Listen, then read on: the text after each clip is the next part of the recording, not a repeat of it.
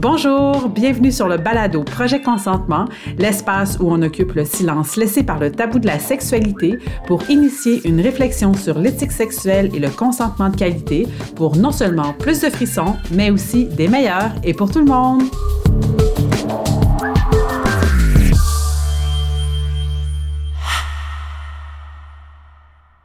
Bonjour, ici Caroline Lemay qui vous souhaite la bienvenue à un nouvel épisode du balado Projet Consentement. Cette semaine, ça me fait plaisir de vous présenter une entrevue que j'ai faite avec le Dr. Michael Flood, qui est sociologue et professeur agrégé au Queensland University of Technology School of Justice en Australie. Depuis plus de 20 ans, le Dr. Flood étudie les différentes questions qui sont liées autour de la masculinité, mais aussi des questions du genre. Et j'ai voulu l'inviter pour pouvoir venir nous parler de la masculinité de manière générale, mais aussi de quelle façon elle s'inscrit tant dans la problématique que dans les solutions pour réduire et éliminer les violences sexuelles.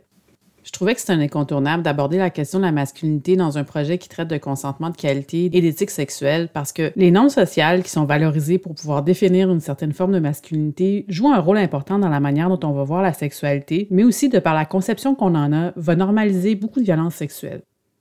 Même si c'est tout aussi nécessaire de reconnaître que, évidemment, c'est pas tous les hommes qui sont des abuseurs, il reste quand même que plus que 95% des personnes qui commettent des violences sexuelles sont des hommes. Donc, parler de masculinité dans un contexte de consentement sexuel, c'est aussi nécessaire que sensible. Je trouve effectivement que c'est un sujet sensible parce que souvent, quand il est abordé, on se retrouve souvent dans les extrêmes, c'est-à-dire que soit que c'est un aveuglement ou un évitement de la question et du sujet, ou soit on tombe dans une généralisation qui fait en sorte que d'un côté ou de l'autre, on n'a jamais accès aux nuances qui sont nécessaires pour pouvoir vraiment aborder le sujet d'une façon qui soit efficace et constructive. Donc, pour nous permettre d'avoir accès à ces nuances-là dont on a besoin pour pouvoir développer une conversation qui soit posée et constructive, j'ai invité le Dr. Flood pour venir nous parler de cet univers-là de la masculinité qu'on connaît assez mal quand on y pense parce qu'effectivement, on n'en parle jamais vraiment en profondeur. Et ce que j'ai trouvé intéressant avec la conversation que j'ai eue avec le Dr. Flood, c'est que oui, il va nous parler des normes sociales liées à la masculinité qui ont un impact sur les bris de consentement, mais aussi sur les violences sexuelles, mais il va aussi nous aider à comprendre de quelle façon ces mêmes normes-là impactent négativement les hommes eux-mêmes, mais il va aussi nous aider à comprendre comment les hommes sont socialisés d'une manière qui les décourage de développer les qualités humaines qui sont nécessaires justement pour pouvoir avoir des rapports qui sont égalitaires avec l'autre sexe, mais aussi pour pouvoir valoriser le consentement de qualité dans leur manière de voir et de vivre leur sexualité. Et ce que je trouve intéressant dans la conversation que j'ai eue avec le Dr. Flood, c'est qu'il propose aux hommes des pistes de solutions ou d'actions qu'ils peuvent prendre justement pour pouvoir contribuer à la réduction et l'élimination des violences qui sont faites aux femmes. Donc, en gros, je peux dire que c'est une entrevue qui est franchement éclairante sur un sujet qu'on connaît assez peu, mais qui joue quand même un rôle fondamental tant dans la cause des violences sexuelles que dans sa prévention et son élimination.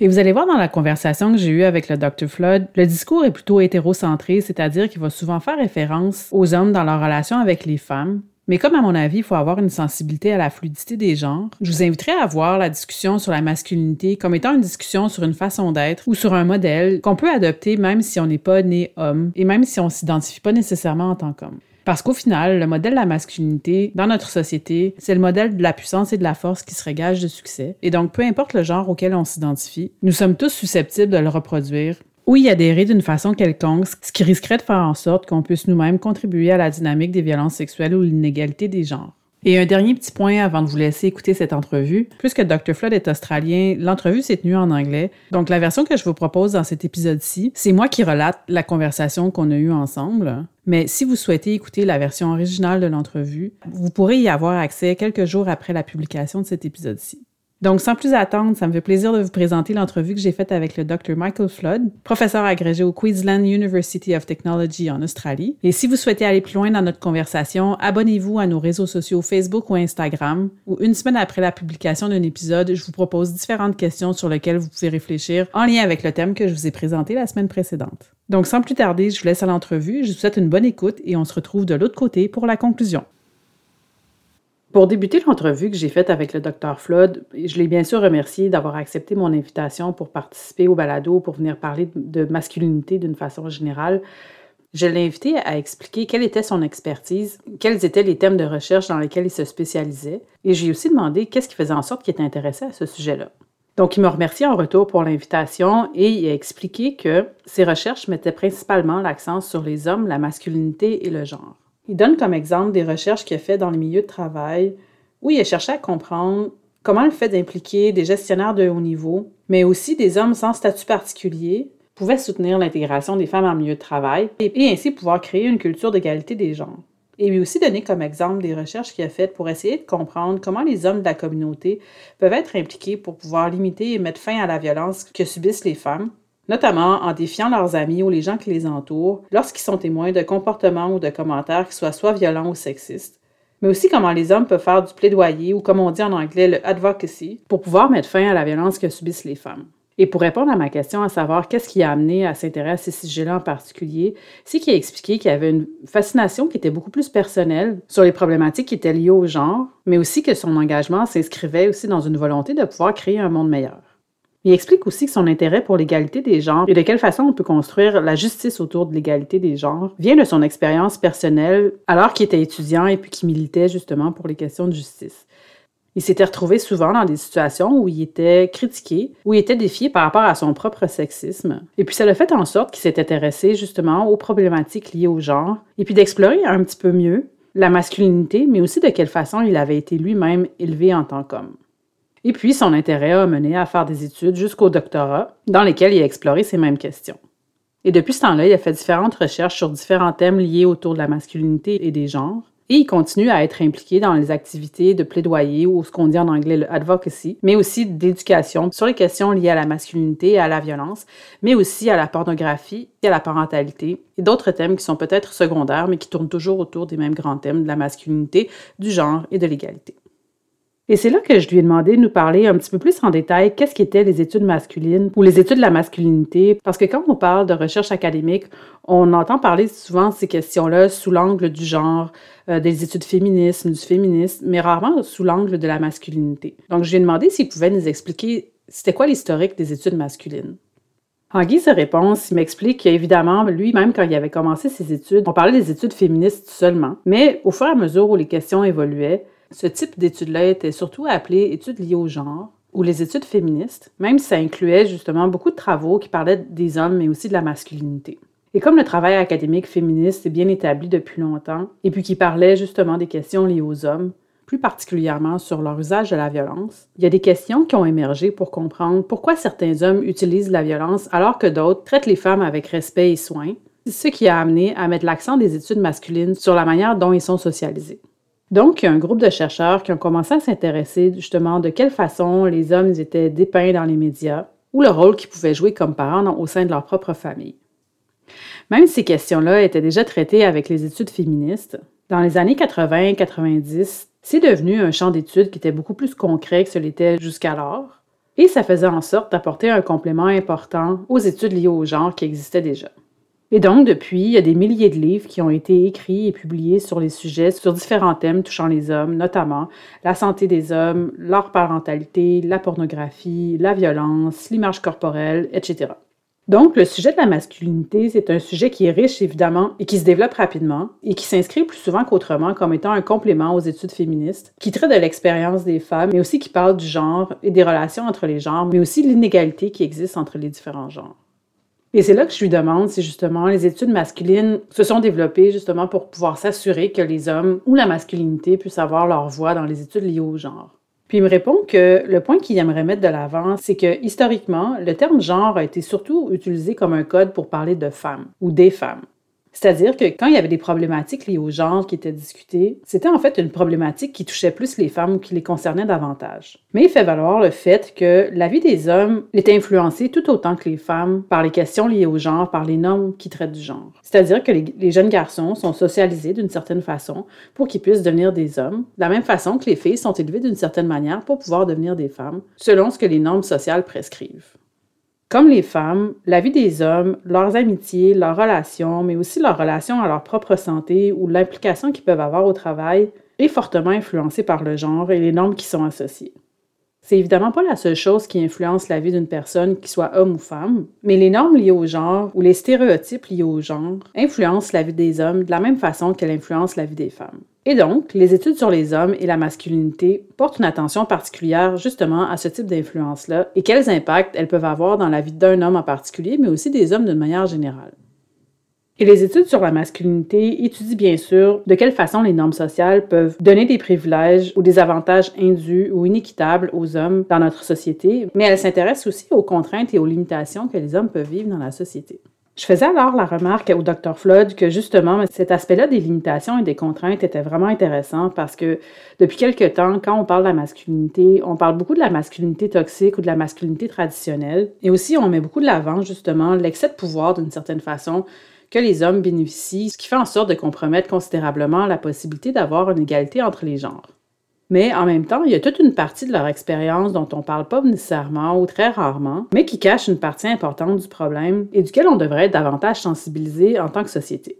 Et je lui ai fait part de l'idée que si on parlait davantage des limites et des contraintes que faisaient face les hommes à cause de la masculinité ou l'idée traditionnelle qu'on s'en faisait, et de comprendre de quelle façon ces limites-là pouvaient amener ou générer de la violence, que ce soit sexuelle ou domestique, on serait mieux à même peut-être de comprendre qu'est-ce qu'il faudrait faire pour pouvoir viser une meilleure égalité entre les genres. Donc, je invité à développer davantage sur quelles étaient les contraintes auxquelles faisaient face les hommes et dont on parlait le moins souvent. En guise de réponse, il fait valoir le fait que, selon lui, si on regarde les discussions qu'il y a dans les médias ou les discussions qu'il y a dans l'espace public sur les hommes et la masculinité, il est d'avis qu'il y a une attention qui est portée aux deux aspects de la masculinité, c'est-à-dire tant les limitations et les contraintes que la toxicité d'une certaine forme de masculinité. Il fait falloir aussi que personnellement, il n'aime pas le terme masculinité toxique parce que c'est un thème qui est souvent compris comme voulant dire que tous les hommes sont toxiques. Il n'y a rien de fondamentalement mauvais avec les hommes et c'est pas ce que la masculinité toxique veut insinuer. Il précise que ce terme-là fait référence à un ensemble d'idées précises sur la manière d'être un homme qui est, elle, effectivement toxique. C'est une façon de voir la masculinité qui est toxique pour les hommes eux-mêmes, mais aussi pour les personnes qui les entourent.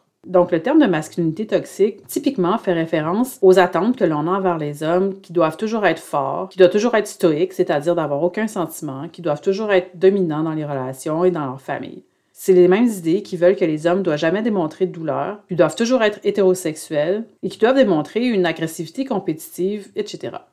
Et ces normes-là sont bien sûr problématiques pour les gens qui entourent des hommes qui adhèrent aux normes de masculinité toxique, mais ils limitent également les hommes eux-mêmes. C'est-à-dire que ces normes-là les limitent dans leurs relations, dans leurs amitiés, mais aussi dans leur santé, que ce soit au niveau mental ou que ce soit au niveau physique. Et ce qui fait en sorte qu'ils sont moins à même de demander de l'aide s'ils se sentent dépressifs ou suicidaires, ou s'ils vivent des difficultés dans leurs relations ou dans leur rupture amoureuse, etc. Puis explique aussi que, de manière générale, les amitiés entre les hommes sont plus superficielles, leurs relations sont moins égalitaires, mais aussi bénéficient moins de confiance. Donc ces normes-là, qui sont principales pour la définition de la masculinité, sont bien sûr limitantes pour les hommes, mais peuvent être aussi profondément dangereuses pour les personnes qui les entourent. Et selon lui, c'est précisément l'impact que ces normes-là peuvent avoir sur les autres qui est le moins discuté.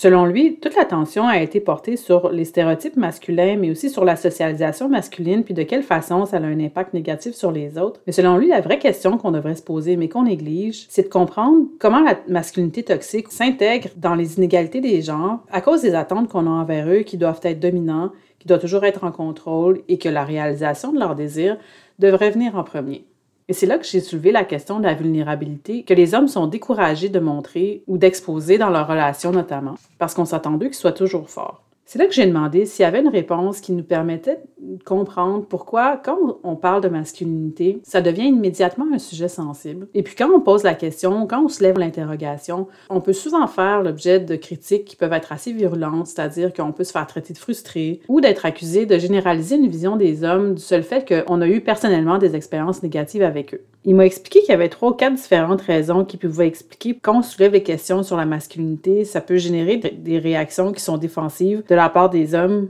ou qu'on ait à faire face à de la difficulté ou à de l'hostilité quand on soulève ces questions-là. La première raison qu'il a mentionnée, c'est que les hommes, d'une manière générale, ils sont moins conscients que les femmes des normes liées au genre, mais aussi des stéréotypes ou de la socialisation qui est associée au genre. Il explique que d'une certaine façon, les hommes peuvent plus facilement naviguer le monde sans nécessairement être conscients des normes liées au genre, parce que ces normes-là leur fait payer un prix moins élevé que pour les femmes. Et puis, il rappelle aussi que traditionnellement, quand on parlait du genre, on parlait des femmes, et c'est ce qui fait que les hommes sont moins conscients des déséquilibres qui peuvent exister entre les genres que les femmes peuvent l'être l'écart qui existe entre les hommes et les femmes sur la compréhension de l'impact que les normes sociales peuvent avoir sur chacun d'eux est quand même ironique parce que ça fait en sorte que les femmes sont plus conscientes du coût que ces normes-là peuvent avoir pour les hommes d'une manière générale et aussi la manière dont ces mêmes normes agissent comme des contraintes sur la manière de voir et de vivre sa propre masculinité.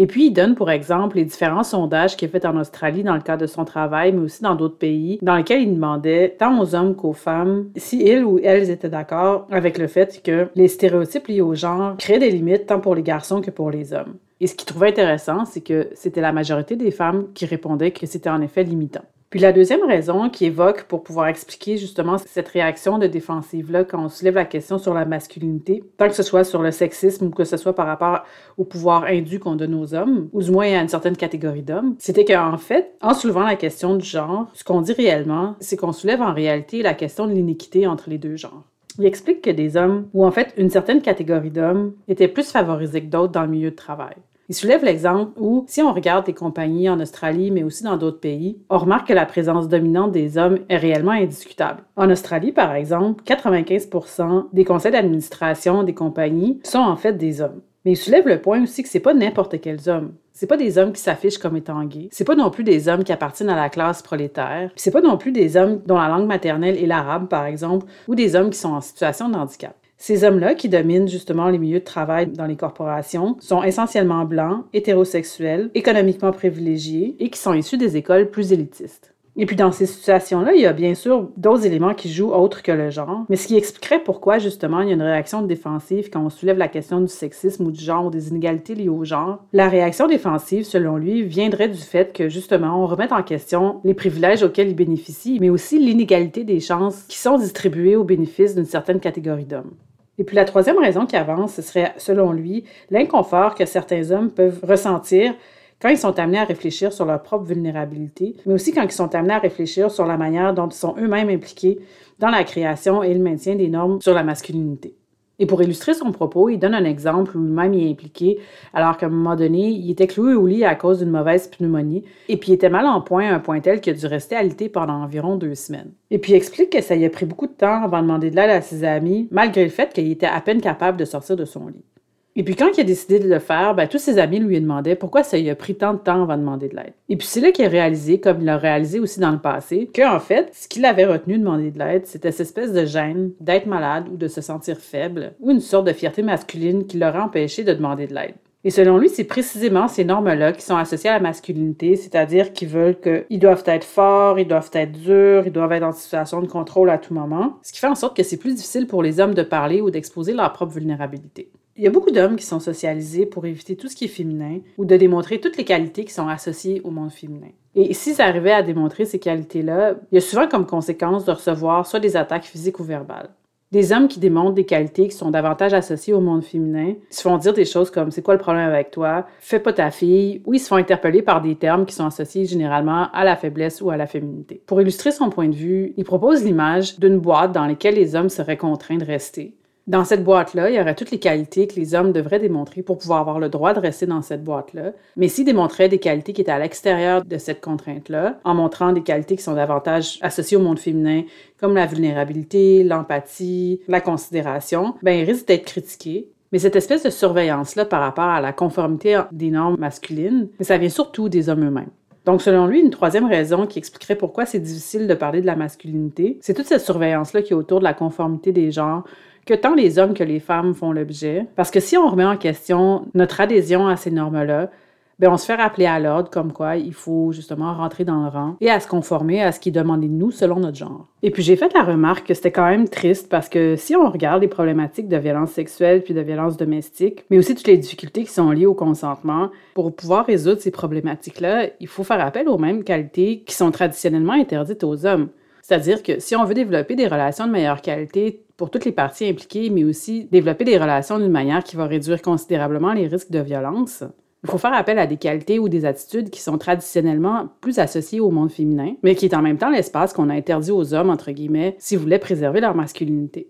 Donc, c'est quand même assez triste parce que, d'une façon ou d'une autre, en préservant une vision de la masculinité traditionnelle, tout le monde finit par faire face à une perte qui est quand même considérable. Et donc, j'ai demandé à Dr. Flood, selon lui, comment on peut créer une ouverture justement pour permettre aux hommes de manifester ces qualités-là ou des attitudes qui sont propices au respect et à la protection des personnes qui les entourent, et puis ultimement leur permettre accès à toute une variété de façons d'être qui pourraient leur permettre d'être plus confortablement eux-mêmes.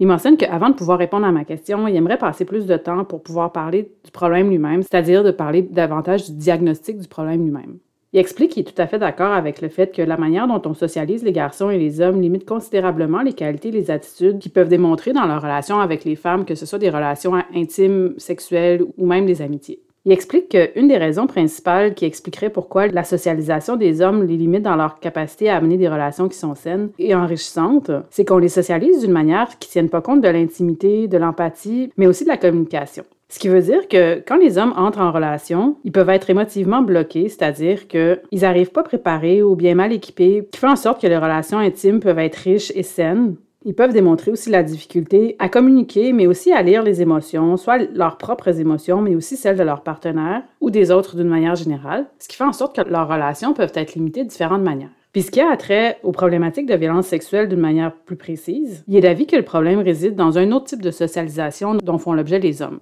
L'aspect précis auquel il fait référence est ce qu'on appelle en anglais le male sexual entitlement et qui pourrait être traduit comme étant le sentiment que les hommes ont que la satisfaction de leur désir sexuel leur est due. Et pour clarifier sa pensée, il explique que les hommes sont souvent socialisés d'une manière à voir qu'ils ont droit d'accéder au corps des femmes, que les femmes leur doivent du sexe, que les femmes sont des objets sexuels et qu'elles sont dans l'obligation de répondre et de satisfaire à leurs besoins sexuels, mais aussi de leur sourire, d'être agréable avec eux, que ce soit dans l'espace public que dans l'espace privé. Et c'est d'ailleurs le sentiment que cette sexualité-là leur est due qui génère réellement les violences sexuelles. Mais évidemment, c'est pas tous les hommes qui investissent cette idée-là que la satisfaction de leurs besoins sexuels leur est due. Et il donne comme exemple une étude qui a été faite auprès de 10 000 hommes. Et dans cette étude-là, il serait démontré que c'est vraiment une minorité d'hommes qui exercent la pression ou forcent les femmes à avoir des relations sexuelles avec eux. Mais le point qui était commun à travers cette minorité d'hommes-là, c'était que justement, ils trouvaient légitime de faire de la pression ou de forcer une femme à avoir un rapport sexuel avec eux justement parce qu'ils estimaient que la gratification sexuelle de leur désir leur était due.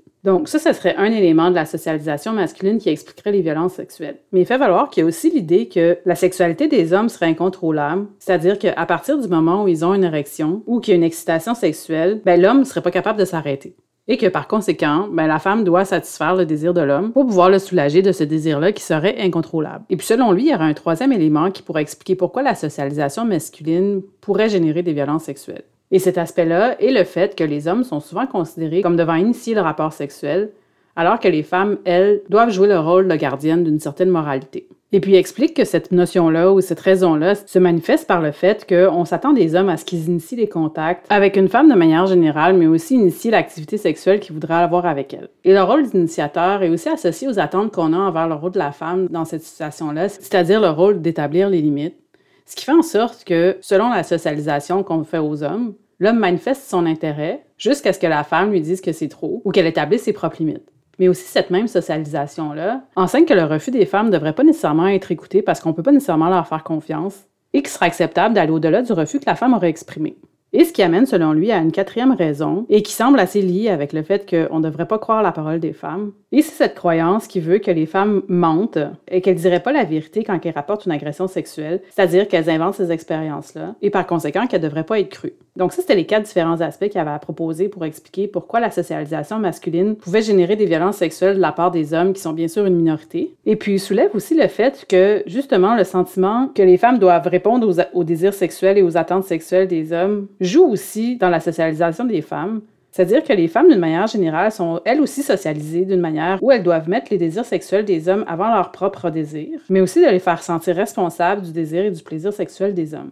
Donc, pour résumer son propos, mais aussi pour répondre à ma question, il explique que c'est pas tant la partie de la socialisation des hommes qui est liée aux émotions, à l'intimité qui est problématique, mais plutôt celle qui est reliée au pouvoir et au sentiment que quelque chose leur est dû, qui pourrait expliquer justement l'occurrence des violences sexuelles des hommes contre les femmes. Puis en guise de réponse, je lui faisais la remarque qu'il y a des recherches qui expliquent que quand on a un avantage indu ou quand on a accès à un pouvoir qui n'est pas nécessairement justifié, ça peut amener un sentiment de honte chez les personnes qui bénéficient de ce surplus-là, si on peut le dire de cette façon-là. Et puis bien sûr, l'excès de pouvoir dont vient de mentionner, qu'on donne aux hommes dans leur socialisation, bien sûr, ça sert, ou du moins les, hommes qui agressent se servent de ce sentiment-là de pouvoir pour pouvoir justifier leur geste d'agression envers les femmes.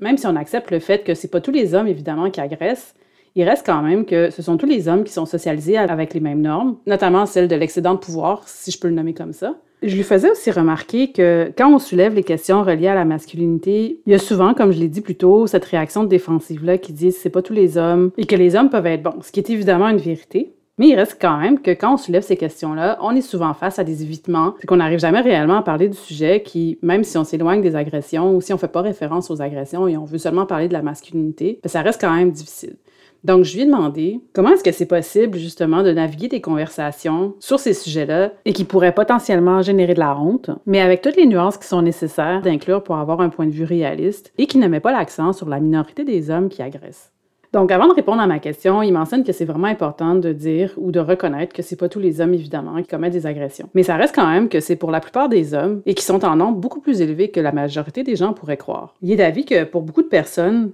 plus particulièrement pour les hommes, c'est vraiment confortable l'idée que les agressions qui sont commises contre les femmes, c'est commis par une très petite minorité d'hommes qui sont profondément méchants. La plupart des gens ont cette idée-là que les agressions sexuelles sont commises par des hommes fous qui surgissent des bois dans les parcs pour agresser une femme, alors que dans la réalité, la vaste majorité des agressions sexuelles sont commises par des hommes qui sont connus des femmes. Que ce soit leur copain, leur mari, leur ancien conjoint ou leur ancien mari, ou bien leur ami ou leur collègue de travail. Mais il reste quand même que la vaste majorité des agressions sexuelles qui sont commises contre les femmes sont commises par des hommes qui sont connus de ces femmes-là. Et ces agressions-là sont commises dans des lieux qui sont familiers tant pour l'agresseur que pour la personne qui est agressée. Donc c'est faux de croire que la majorité des agressions se passent dans les parcs ou dans les ruelles. Elles se passent plutôt dans les espaces qui sont partagés entre l'agresseur et la personne agressée. Et puis un autre mythe qui est lié à l'agression, mais qui est quand même propagé dans l'ensemble de la population, c'est que la vaste majorité des agressions sexuelles n'impliquent pas une violence physique brutale. Pour la plupart, ces agressions-là ne se soldent pas avec des blessures physiques importantes et l'utilisation d'armes de toutes sortes est quand même assez rare. Les agressions se produisent surtout par une forme de pression ou de contrainte qui est exercée par un partenaire ou par quelqu'un qui est connu de la victime. Donc, c'est pas tous les hommes, mais c'est plus d'hommes qu'on s'imagine. Et puis, les hommes qui commettent ces agressions-là sont des hommes quand même moyens, c'est-à-dire qu'ils n'affichent pas de traits physiques particuliers, et ils ressemblent même à monsieur tout le monde, c'est-à-dire ils peuvent ressembler à votre frère, à votre père, à votre oncle, à votre voisin, à votre collègue, etc. Et par conséquent, selon lui, un des défis importants qu'il a remarqué dans les conversations post-MeToo, c'est que les hommes pouvaient réaliser qu'ils avaient eux-mêmes exercé sur une femme une pression ou une contrainte pour avoir du sexe avec elle. Puis il explique que lui-même, c'est une réalisation qu'il a fait quand il a commencé à s'intéresser aux questions du genre. Et puis il expliquait que quand il intégrait ces cercles-là, il se rencontrait notamment avec des hommes où il discutait des différents enjeux liés au genre il s'affichait comme un groupe antisexiste et pro-féministe. Mais il a quand même réalisé à travers ces conversations-là que lui-même avait exercé des pressions sur ses anciennes conjointes pour avoir du sexe avec elles. Puis il s'est rappelé les différents moments où il sollicitait sa copine sexuellement et quand elle refusait, ben, il pouvait bouder ou il pouvait se plaindre que ça faisait longtemps qu'ils n'avaient pas eu de sexe ensemble et qu'il en avait vraiment envie. Donc bien sûr, il tenait pas un couteau à sa gorge, ni un fusil sur la tempe, mais il reste quand même qu'il exerçait une pression sur elle. Il exerçait une pression qui était douce, mais qui restait quand même une pression pour pouvoir maximiser ses chances de pouvoir arriver à ses fins. Donc, il ne dirait pas aujourd'hui qu'il l'a violée ou qu'il l'a agressée, mais il peut certainement dire que, mais force est d'admettre, selon lui, qu'il a quand même exercé de la pression ou une contrainte. Et c'est souvent ça, ces formes de pression-là, ou de contrainte que les femmes subissent même si on les appelle pas typiquement des agressions sexuelles. Donc, il répète que bien sûr, ce n'est pas tous les hommes, mais c'est beaucoup plus d'hommes qu'on pense parce que justement, on a souvent tendance à oublier les pressions et les contraintes qu'on exerce sur les femmes et qui est en fait la manifestation de la même socialisation qui opère dans les agressions, sauf qu'elle se présente d'une façon qui est beaucoup plus douce et qui peut sembler beaucoup plus acceptable. Et puis selon lui, une des premières choses que les hommes devraient faire, c'est d'avoir un regard critique sur leur propre façon de manifester ou de gérer leur sexualité avec leurs partenaires ou avec les femmes qui les entourent. Il invite les hommes notamment à se demander comment je fais pour savoir que les femmes ou les hommes avec qui je suis veulent vraiment ce qu'on est en train de faire. Ou bien comment je fais pour savoir que tout ce qui est fait pendant la sexuelle est consenti par ma partenaire? Un deuxième élément qui a soulevé, c'était que oui, bien sûr, c'est pas tous les hommes, mais c'est plus d'hommes qu'on s'imagine. Et les femmes, ça, le savent. C'est-à-dire qu'elles savent très très bien que c'est pas tous les hommes. Par exemple, quand les féministes parlent de viol ou d'agression sexuelle, elles savent pertinemment que c'est pas tous les hommes qui les commettent. Même que pour beaucoup d'entre elles, elles ont elles-mêmes des hommes dans leur vie qui sont tout à fait adorables puis qui les traitent avec respect et avec soin. Et que selon lui, le problème avec le fait de toujours dire ce n'est pas tous les hommes, c'est que ça occulte le fait justement que c'est probablement plus d'hommes qu'on s'imagine. Et ça fait aussi en sorte de décentraliser le sujet, c'est-à-dire qu'au lieu de parler de la problématique liée aux agressions ou à la socialisation masculine en disant ce n'est pas tous les hommes, c'est que ça détourne la conversation pour mettre en son centre le fait que leurs sentiments ont été heurtés par la généralisation. Au lieu de parler d'une problématique réelle et importante, qui sont les agressions sexuelles, c'est que ça dévie la conversation autour du fait que la personne ou l'homme à qui on a mentionné ça se sent insulté et qui a été faussement accusé alors que c'était pas du tout le propos. Et puis quand on accepte que justement, c'est évidemment pas tous les hommes, mais que c'est quand même beaucoup d'hommes, il explique que on peut vraiment comprendre pourquoi les femmes peuvent se sentir d'une manière générale insécures ou peur face aux hommes à cause de la violence que les hommes peuvent générer. Il donne l'exemple qu'il peut lui-même être une bonne personne, et même s'il n'a jamais agressé qui que ce soit, quand une femme marche dans la rue et puis qui est derrière elle, comment cette femme-là peut savoir que c'est une bonne personne? Comment est-ce qu'elle peut savoir qu'il n'est pas en train de la suivre pour l'attaquer? Donc, le fait de dire que c'est pas tous les hommes, ben, ça fait en sorte de mettre de côté la vraie conversation. Parce que la conversation n'est pas tant à propos des hommes qui sont pas partie du problème, mais plutôt des nombreux hommes qui exercent la pression ou des contraintes sur les femmes pour avoir du sexe avec elles. Et puis il indique vouloir faire un dernier point, c'est-à-dire que en tant qu'homme, ceux qui disent que c'est pas tous les hommes, il reste quand même que c'est les hommes qui donnent mauvaise réputation aux autres hommes. C'est-à-dire que la violence qu'exercent certains hommes fait en sorte que les femmes peuvent craindre tous les hommes. Au lieu de dire que c'est pas tous les hommes, pourquoi ne pas se joindre activement aux efforts qui sont déjà faits pour justement réduire cette même violence-là? Parce que c'est seulement à partir de ce moment-là que les femmes pourront cesser de voir les hommes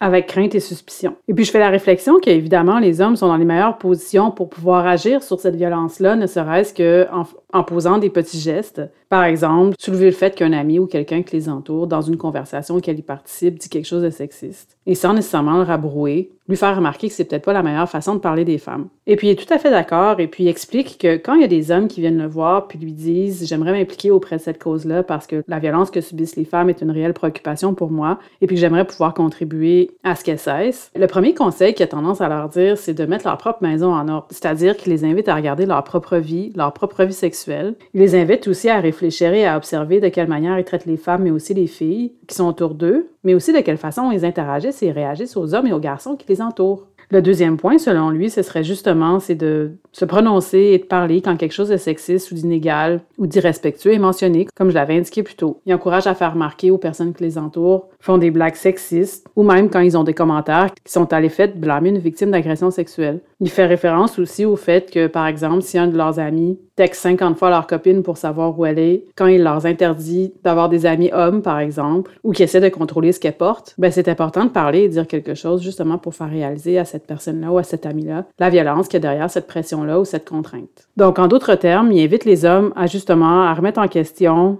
mais aussi à défier quiconque dans leur entourage qui pense que la violence ou le manque de respect qu'ils peuvent faire subir aux femmes serait justifié ou légitime. Et puis, un troisième moyen qui suggère aux hommes qui veulent s'impliquer dans la cause de la violence que subissent les femmes, c'est de prendre part à des actions publiques en joignant des campagnes, par exemple, ou des manifestations, ou donner des dons, par exemple, aux groupes de femmes ou refuges qui accueillent les femmes violentées, et puis de donner leur vote à des politiciens ou des politiciennes qui sont sérieux ou sérieuses à propos de ce sujet-là, mais aussi d'une façon plus générale de joindre des différents mouvements sociaux qui font justement la promotion d'un monde meilleur. En guise de réponse, bien évidemment, je peux pas être contre tout ce qu'ils proposent parce que c'est évidemment des idées et des actions qui peuvent être très porteuses et qui contiennent une partie de la solution, mais je voulais quand même soulever le point avec lui qui est à l'effet que quand on parle d'hommes en tant que groupe, on peut pas ignorer la solidarité justement qui est au cœur même de la masculinité. C'est-à-dire que si on prend pour exemple la solidarité féminine, on entend souvent ce terme-là, mais il reste quand même dans l'espace public, la vision de la solidarité féminine n'est pas très très forte, c'est-à-dire qu'on a plus tendance à voir les femmes comme étant en compétition entre elles, et puis qu'elles sont plus portées à se chicaner ou à se juger ou à se critiquer plutôt qu'à se tenir.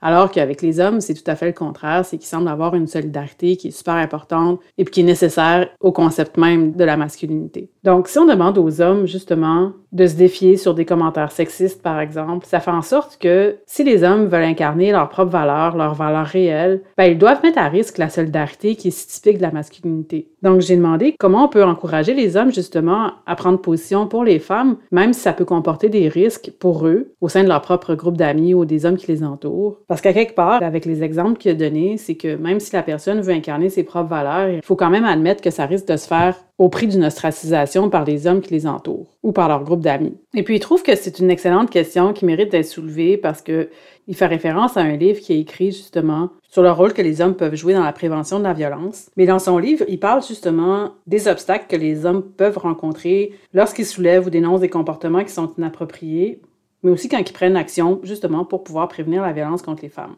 Et puis, une des barrières les plus importantes, c'est exactement ce que je mentionnais, c'est-à-dire que c'est le sens de loyauté que les hommes peuvent ressentir envers leurs amis hommes. Et c'est précisément cette loyauté-là qui les empêcherait de parler et de dénoncer les comportements de leurs amis en privé. Mais il soulève le point que un élément important à tenir en considération face à cet obstacle-là, c'est que les hommes ont tendance à surestimer l'acceptation des autres hommes sur les comportements ou les attitudes qui mériteraient d'être dénoncés ou du moins soulignés comme étant inappropriés. Et pour pouvoir illustrer son propos, il donne l'exemple d'une recherche qui a été faite qui met en scène huit hommes qui sont dans un bar ou une discothèque et qui sont tous des amis, et puis que soudainement, il y a un de ces amis-là qui fait soit une, remarque sexiste, fait une blague à propos d'un viol ou blâme une femme pour l'agression sexuelle qu'elle aurait subie. Mais la recherche démontre qu'il y aurait cinq hommes du groupe qui seraient pas d'accord avec ce qui a été dit seraient d'avis que ce serait inapproprié ou que c'était sexiste. Mais ils vont pas parler parce qu'ils vont tous penser qu'ils sont les seuls à penser que le propos qui a été dit est inapproprié. Et les deux autres amis qui restent sur les huit seraient d'accord avec le commentaire qui a été fait. Donc, la majorité des hommes qui sont en désaccord avec le propos qui a été dit et qui trouvent ça inapproprié, ben, ils vont rien dire parce qu'ils pensent que tous leurs amis sont d'accord avec ce qui a été dit. Et puis, par le fait même, la personne qui a fait la blague ben, se sent validée en disant que tout le monde a ri, en pensant que vu que tout le monde a ri, ben, tout le monde est d'accord. Donc, une des stratégies les plus importantes pour pouvoir impliquer les hommes dans la dénonciation des violences qui sont faites aux femmes, c'est de réduire cet écart-là dans la perception qu'ont les hommes de ce que les autres hommes croient et ce qu'ils croient réellement. Ou en d'autres termes, on pourrait dire qu'il y a beaucoup plus d'hommes qu'on pense qui seraient prêts à décrire les violences que subissent les femmes, mais puisqu'ils pensent qu'ils sont les seuls à penser ça, ben, ils finissent par rien dire. Mais par contre, il faut pas ignorer le fait qu'il y a un défi qui existe, c'est que les hommes auraient une attitude beaucoup plus négative que les femmes sur les violences sexuelles. C'est-à-dire que les hommes sont davantage susceptibles de blâmer les victimes d'agressions sexuelles que les femmes et d'excuser davantage les agresseurs en disant, par exemple, qu'ils étaient ivres ou qu'ils savaient pas vraiment ce qu'ils faisaient, etc. Donc, ça fait en sorte qu'on doit remettre en question ce type de croyance-là aussi. Il explique que dans son livre, il expose une multitude de façons d'inspirer les hommes à parler davantage et à prendre position. Une de ces façons-là serait de personnaliser. C'est-à-dire qu'il invite les hommes à s'imaginer quel impact le viol ou les menaces de viol, d'harcèlement ou d'agression que pourraient subir les femmes et les filles qui les entourent,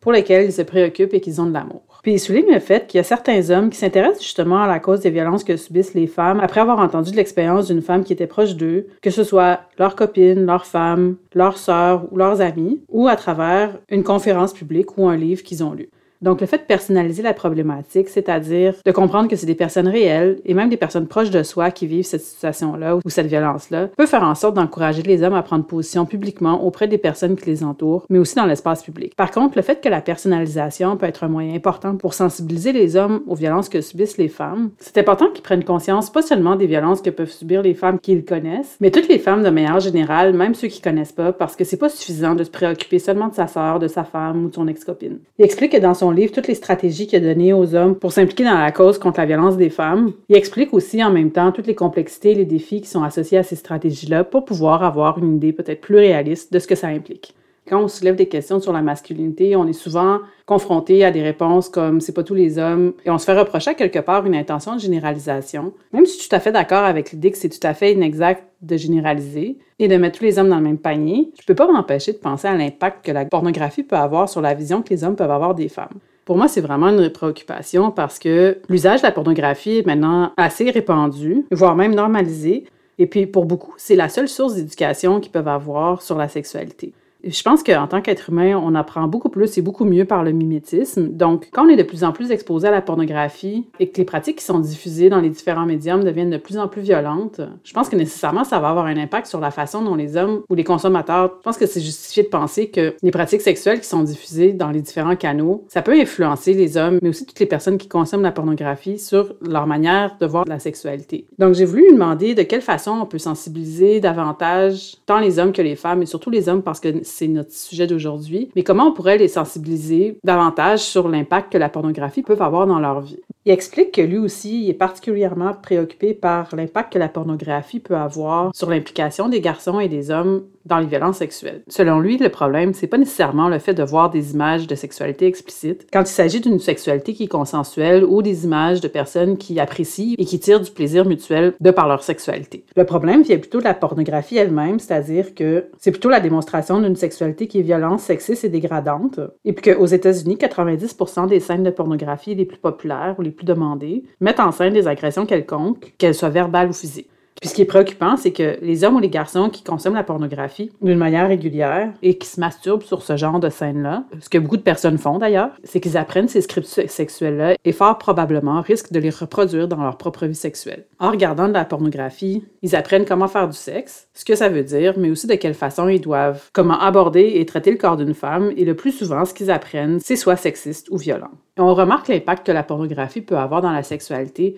du fait qu'il y a de plus en plus de femmes et de jeunes filles qui rapportent être soit contraintes ou subissent la pression d'accepter des pratiques de sexe anal, par exemple. Et puis, il clarifie que le sexe anal en lui-même n'est pas problématique, mais ça le devient quand les garçons, les hommes présument que le sexe anal est une pratique régulière et donc que c'est normal de faire de la pression aux jeunes filles ou aux femmes d'accepter ce type de pratique-là. Et puis de la même manière qu'on voit aussi, où il entend parler d'un nombre grandissant de femmes ou de jeunes femmes qui se rendent à l'hôpital parce qu'elles ont été étranglées pendant l'acte sexuel, ce qui est une pratique qui est de plus en plus souvent démontrée dans la pornographie la plus facilement accessible. Donc pour lui, la pornographie, c'est une réelle préoccupation parce qu'il y a de plus en plus de preuves qui démontrent justement que c'est un facteur de risque aux violences sexuelles. C'est évidemment pas le seul facteur de risque, mais c'en est un qui certainement et qui contribue à normaliser les violences sexuelles chez les garçons et les hommes. Et en plus de ça, c'est aussi un facteur de risque pour la victimisation parce que il y a beaucoup de jeunes femmes et de femmes qui voient la pornographie ou qui ont des partenaires qui les encouragent à regarder de la pornographie avec eux. Ça fait en sorte qu'elles aussi, elles apprennent les scripts sexuels et le rôle que ces scripts-là leur prescrivent, qui dit en gros qu'une femme doit accepter tout ce que son partenaire masculin veut, peu importe ce qu'il veut, peu importe où il veut insérer son sexe, et que cette attitude-là doit être sexuellement excitante pour elle. Et ce qui est pernicieux avec la pornographie, c'est que ça ne met pas en scène des violences sexuelles explicites. Même au contraire, la plupart de la pornographie montre des femmes qui sont en apparence consentantes à recevoir des actes qui sont violents ou dégradants. C'est ce qui fait en sorte que tant les hommes que les femmes qui regardent de la pornographie sont socialisés par rapport à la culture du viol, c'est-à-dire qu'ils vont voir les attitudes qui sont propres à la culture du viol comme étant des actions et des attitudes qui sont normales. Pour le dire autrement, la pornographie, ça socialise tant les hommes que les femmes avec les violences sexuelles et donc les normalise d'une manière générale. Mais en même temps, il rappelle que c'est important de nuancer, c'est-à-dire que c'est pas le simple fait de regarder la pornographie qui va faire en sorte qu'un homme va devenir un violeur. C'est-à-dire que ça va dépendre de la propre attitude de l'homme en particulier qui la pornographie. Donc, cet homme-là a reçu une éducation ou a été entouré de personnes, soit de parents ou d'éducateurs ou de personnes d'influence, qui l'ont encouragé à respecter les femmes et les jeunes filles, puis ont aussi appris sur l'importance du consentement, quand il va regarder la pornographie, il va avoir un regard certainement plus critique. Mais cet homme-là ou ce jeune garçon-là incarne déjà des attitudes sexistes où il voit déjà les femmes comme étant des objets sexuels, bien, la pornographie va faire en sorte que ça va confirmer ses croyances et il risque d'avoir un regard beaucoup moins critique sur la pornographie. Et bien sûr, tout ça va dépendre du type de pornographie auquel les hommes, d'une manière générale, mais aussi individuellement, sont habitués. Mais Dr. Flood fait valoir le fait que justement, c'est important d'avoir une conversation qui est beaucoup plus robuste sur les effets négatifs ou nocifs que la pornographie peut avoir sur eux. Il y a déjà une conversation qui a commencé à prendre place dans l'espace public à propos de ces effets néfastes-là, mais cette conversation-là, malheureusement, tourne surtout autour des dysfonctions érectiles que la pornographie peut causer. Il est beaucoup plus souvent et beaucoup plus aisément discuté de la manière dont les hommes peuvent avoir de la difficulté à ressentir du désir sexuel s'ils sont des grands consommateurs de pornographie. Ce serait un problème qui, selon lui, est beaucoup moins préoccupant parce que lui-même est beaucoup plus préoccupé par le rôle de la pornographie dans les violences sexuelles. Ça va être important d'ouvrir une conversation avec les garçons et les hommes sur les apprentissages qui tirent de la pornographie et de quelle manière elles sont dommageables pour les personnes qui les subissent, mais aussi pour eux-mêmes et qui jouent un rôle important dans les violences sexuelles que peuvent subir les femmes, mais aussi des pressions et des contraintes qu'on peut mettre sur elles pour avoir du sexe. Outre les facteurs de risque aux violences sexuelles que la pornographie peut générer, elle joue un rôle quand même important dans le mauvais sexe. C'est-à-dire qu'il y a beaucoup de femmes qui rapportent des frustrations du fait que leur conjoint ou leur partenaire sexuel leur demande de reproduire des scènes qu'ils ont vues dans les scénarios pornographiques sans se préoccuper si ces actes-là qui sont proposés ou demandés leur procurent le plaisir qu'elles-mêmes recherchent. Donc, selon lui, la pornographie peut avoir des impacts néfastes à différents niveaux, mais celui qui est le plus préoccupant, ben, c'est évidemment le fait que ça peut générer des violences sexuelles. Et en même temps, je faisais remarquer justement que le fait que la pornographie socialise dans la sexualité et montre des scripts sexuels qui sont essentiellement sexistes ou violents fait en sorte que ça peut contraindre les femmes à faire semblant qu'elles ont du plaisir alors qu'elles n'en ont pas réellement, ce qui fait en sorte d'enlever toutes les possibilités d'avoir des conversations ouvertes sur le type de sexualité qu'on veut avoir avec notre partenaire, c'est-à-dire une sexualité qui permette aux femmes de vivre le type de plaisir qu'elles ont envie d'expérimenter, mais aussi pour pouvoir avoir un rapport plus égalitaire dans la rencontre sexuelle Dr. Flood était d'accord avec mon affirmation, puis il continue en expliquant que si on arrivait à remettre en question les normes traditionnelles de masculinité, mais aussi les scripts sexuels qui sont associés, et que si aussi on était capable de remettre en question notre vision de la sexualité qui est essentiellement basée sur la domination, et avec lesquels on a été socialisés sexuellement, ben, on sera en mesure d'avoir une vie sexuelle qui est beaucoup plus riche. Ça ferait en sorte qu'on sera en mesure d'avoir des vies sexuelles qui sont beaucoup plus intimes, beaucoup plus respectueuses, parce qu'on serait avec des partenaires avec qui on se sent apprécié, avec qui on se sent en sécurité et en qui on peut avoir confiance, et puis, il fait valoir le fait aussi que les femmes qui se sentent en sécurité et en confiance et respectées par leur partenaire, elles vont être sexuellement plus actives et aussi plus enthousiastes par rapport à la sexualité que les femmes qui se sentent inconfortables, qui ont peur ou qui se sentent pas respectées. Et si on est capable de remettre en question les scripts sexuels en fonction desquels on est socialisé, ça va faire en sorte que les hommes vont avoir beaucoup moins de risques d'exercer une pression, une contrainte sur les femmes avec qui ils sont, et que si on est capable de remettre en question ou d'être critique par rapport à ces idées préconçues-là selon lesquelles les hommes ont droit au sexe de la part des femmes, que leurs désirs sexuels sont incontrôlables, mais aussi l'idée selon laquelle les refus d'une femme doivent être ignorés et que c'est justifié d'insister, ben ça fera en sorte de réduire les risques de violence sexuelle, ça améliorerait la satisfaction sexuelle de tout le monde et ça fait en sorte qu'on aurait des relations beaucoup plus saines. Je trouvais son point de vue super pertinent, mais en même temps, ça soulevait un autre questionnement que je lui ai soumis, c'est-à-dire que oui, c'est bien de pouvoir développer un esprit critique par rapport aux normes sociales, mais aussi aux scripts sexuels qui nous sont proposés dans l'espace public, notamment par la pornographie. Tout comme c'est bien de faire valoir que pour pouvoir avoir des relations plus saines, il faut développer une meilleure communication, une meilleure sensibilité, de l'empathie, vulnérabilité, etc., qui sont des qualités qui ne sont pas inscrites dans le script de la masculinité actuelle. Si on veut remettre en question ce qui est un peu pris pour acquis pour le moment, ben, je suis d'avis qu'il faut essayer de proposer une alternative, justement, un plan B sur lequel les gens vont pouvoir se rabattre s'ils ont la volonté, justement, de pouvoir changer, modifier leur comportement pour pouvoir réduire les risques de violence sexuelle que les femmes peuvent subir. Donc, en considérant que la conversation a été davantage ouverte depuis le mouvement MeToo, c'est à quelque part notre responsabilité sociale de pouvoir proposer des alternatives qui sont viables. Donc, j'ai demandé par où on commence et comment on le fait. Et il était tout à fait d'accord qu'on avait besoin d'une alternative parce que les garçons et les hommes peuvent pas être ce qu'ils peuvent pas voir. Donc, c'est important d'exposer tant les garçons et les hommes que les femmes et les filles, à des modèles de genre, mais aussi à des modèles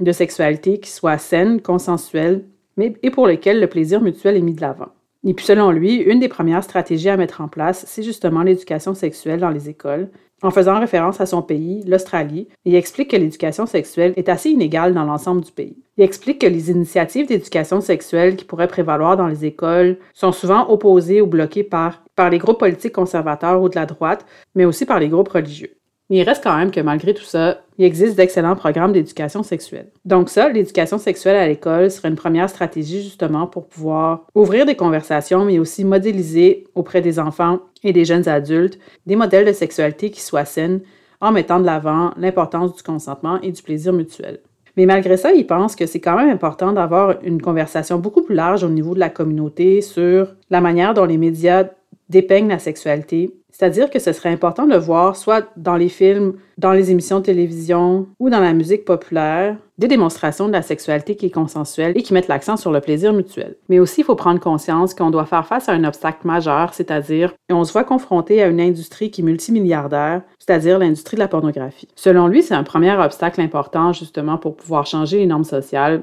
et offrir justement ces alternatives-là. Mais il ne faut pas ignorer non plus que toute une socialisation qui se fait à travers les émissions de télévision, les films, mais aussi à travers la musique populaire, et qui fait en sorte de mettre de l'avant ou de normaliser les violences dont on a parlé plus tôt, c'est-à-dire les pressions, les contraintes que les hommes peuvent exercer sur les femmes, mais aussi le fait que si une femme résiste, c'est tout à fait normal et acceptable d'insister et de faire la pression jusqu'à ce qu'elle fonde dans les bras de l'homme. Puis les messages qui sont véhiculés à travers tant les films, la musique que les émissions de télé ou la pornographie sont souvent adressés aux hommes sur la manière dont ils peuvent ou ils devraient vivre leur sexualité. Donc en d'autres termes, ou pour le dire autrement, les médias sont souvent la seule et unique source d'éducation sexuelle pour les garçons et les hommes. Et il souligne un deuxième élément qui est à mon avis beaucoup moins discuté, c'est-à-dire c'est toute la culture du pick-up artist et qu'on pourrait traduire librement comme étant les experts en séduction que l'on retrouve sur différents forums en ligne. Ces experts de la séduction, entre guillemets évidemment, sont souvent sollicités par les garçons ou les hommes qui veulent savoir comment aborder des femmes ou les filles. Mais malheureusement, beaucoup de ces personnages encouragent les hommes et les garçons à mettre en place des stratégies de manipulation ou de contrainte pour avoir accès à la sexualité des femmes.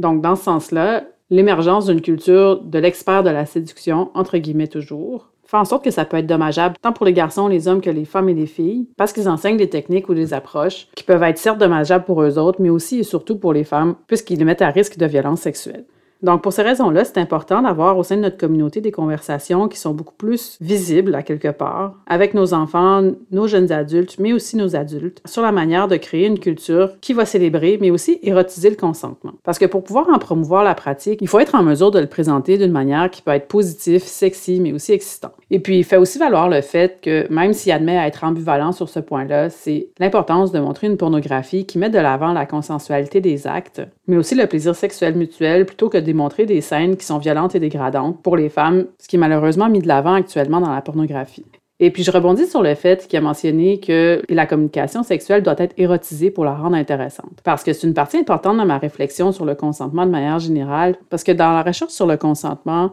le consentement verbal ou la communication sexuelle est souvent vu comme étant quelque chose qui éteint le plaisir plutôt que de l'allumer. Mais c'est quelque chose avec lequel je suis en profond désaccord. Parce que si on apprend justement comment communiquer sexuellement et comment obtenir un consentement de qualité, mais outre le fait que cette communication-là permet d'établir une ambiance qui est propice à la rencontre sexuelle, ben c'est en faire en sorte que sexe qui va être fait risque d'être beaucoup meilleur parce que chacun des partenaires va avoir la confiance et le sentiment de sécurité que l'autre personne sait quelles sont les zones de plaisir, mais aussi quelles sont les limites à respecter, ce qui va permettre aux partenaires d'avoir une certaine spontanéité à l'intérieur de ce qui a été mentionné comme étant permis ou désiré. Mais aussi, il ne faut pas oublier que la communication, c'est une opportunité aussi pour pouvoir installer une confiance et un sentiment de sécurité avec son partenaire. Donc, dans ce sens-là, je vois mal de quelle façon la conversation qui peut mener au consentement sexuel verbal peut être quelque chose qui éteint le plaisir. Il exprime qu'il est en accord avec mon point de vue et puis ajoute que, il explique que selon lui, c'est comme si les personnes avaient une vision qui était limitée du consentement, c'est-à-dire que c'est comme s'il voyait davantage construit sur le modèle contractuel légal, où les deux parties s'assoient avec une longue liste de choses à vérifier et à consentir, remplir le document et signer en bas, alors que le consentement sexuel, c'est beaucoup plus lié à l'interaction, à la négociation et puis à la communication qu'il va avoir avant, pendant et après l'acte sexuel. Et puis ça peut être fait d'une façon qui peut être à la fois sexuelle, mais tout autant mutuelle, à l'intérieur des zones de confort de chacune, et puis ça peut aussi mettre de l'avant l'aspect érotique de l'interaction sexuelle. Donc, selon lui, une partie du travail qui est à faire pour mettre de l'avant le consentement qui est affirmatif, ou à tout le moins un modèle positif du consentement qui tienne compte de l'enthousiasme des parties impliquées, il faut expliquer ou enseigner aux gens à quoi ressemble une telle pratique, c'est quoi les éléments qu'on doit regarder pour pouvoir s'assurer que l'interaction sexuelle qu'on s'apprête à avoir avec l'autre personne, ça puisse tenir compte de ce qui lui fait plaisir ou non, mais aussi qu'on est en train de s'assurer qu'on n'est pas en train d'exercer une pression ou de contraindre la personne avec qui aller à l'acte sexuel qu'on entend avoir avec elle. Et je réenchéris en mettant d'avant le fait que le consentement, ça ne sert pas nécessairement à prévenir l'agression, mais le fait d'intégrer une pratique du consentement qui soit davantage axée sur le jeu, par exemple, bien, ça fait en sorte que l'interaction sexuelle commence d'une façon qui est beaucoup plus positive, et de là de voir de quelle façon on est en mesure de communiquer sur nos désirs, nos besoins et nos limites réelles. Mais je peux pas m'empêcher de penser que justement la communication que le consentement requiert, ça fait en sorte de créer une égalité entre les parties, mais qui en même temps enlève, élimine ou réduit à tout le moins l'élément de contrôle qui est cher à la masculinité, ou du moins la façon dont on la dépeint, donc, pour rendre possible cette égalité dans la communication, ça requiert que les hommes acceptent de renoncer à ce pouvoir-là ou à ce contrôle-là et qu'ils deviennent à l'aise avec cette sorte de puissance ou de pouvoir. Le Dr. Flood me répond que, en fait, il appellerait pas ça une perte de pouvoir, une perte de puissance, mais plutôt une l'érotisation de l'égalité. Parce que bien sûr, il y a une partie de la socialisation entre les genres dans les scripts sexuels qui font en sorte d'érotiser la domination des hommes sur les femmes. Par exemple, on voit souvent dans les films justement les scènes où l'homme prend la femme par surprise et l'embrasse passionnément, ou ne tient pas compte de son refus, de son hésitation, et décide plutôt à quelque part d'imposer son désir sur elle, peu importe si elle semble le désirer ou non. Et puis en plus, avec les films comme Fifty Shades of Grey ou Les 50 nuances de gris, ça fait juste en sorte de mettre de l'avant encore plus l'érotisation de cette domination-là des hommes sur les femmes. Et donc, le fait d'érotiser ce type de relation-là entre un homme et une femme fait en sorte de normaliser les violences sexuelles, mais aussi le mauvais sexe qui peut en découler. Donc, socialement, pour pouvoir inverser ces scripts-là, il nous faut réapprendre qu'est-ce qui est sexy, il fait quand même valoir que le type d'interaction où une personne a un contrôle sur l'autre personne, elle reste quand même possible. Mais à la différence du modèle dans lequel on est actuellement, il faut que ce genre de situation-là ou de mise en scène doit être discuté et négocié entre les parties pour pouvoir s'assurer de quelle façon c'est possible de faire pour que ça soit sécuritaire et agréable pour tout le monde. Donc, à travers cette communication-là ou cette négociation-là, ça va être possible de créer une certaine symétrie entre les partenaires, à savoir qui va être en charge de la rencontre à différents moments, ce qui ferait en sorte de renverser le modèle où automatiquement, sans même y réfléchir, c'est l'homme qui occupe le rôle de dominant d'une façon qui soit agressive et qui peut générer des sentiments de violence. Et puis ce modèle-là, justement, où l'homme est automatiquement dominant, où il prend le contrôle de la situation, mais c'est un modèle duquel il faut absolument se détacher. Et puis le fait de mettre de l'avant le consentement, ça fait en sorte que ça demande aux hommes, justement, de se désinvestir de la domination, mais aussi de leur sentiment que la satisfaction de leur désir sexuel leur est due.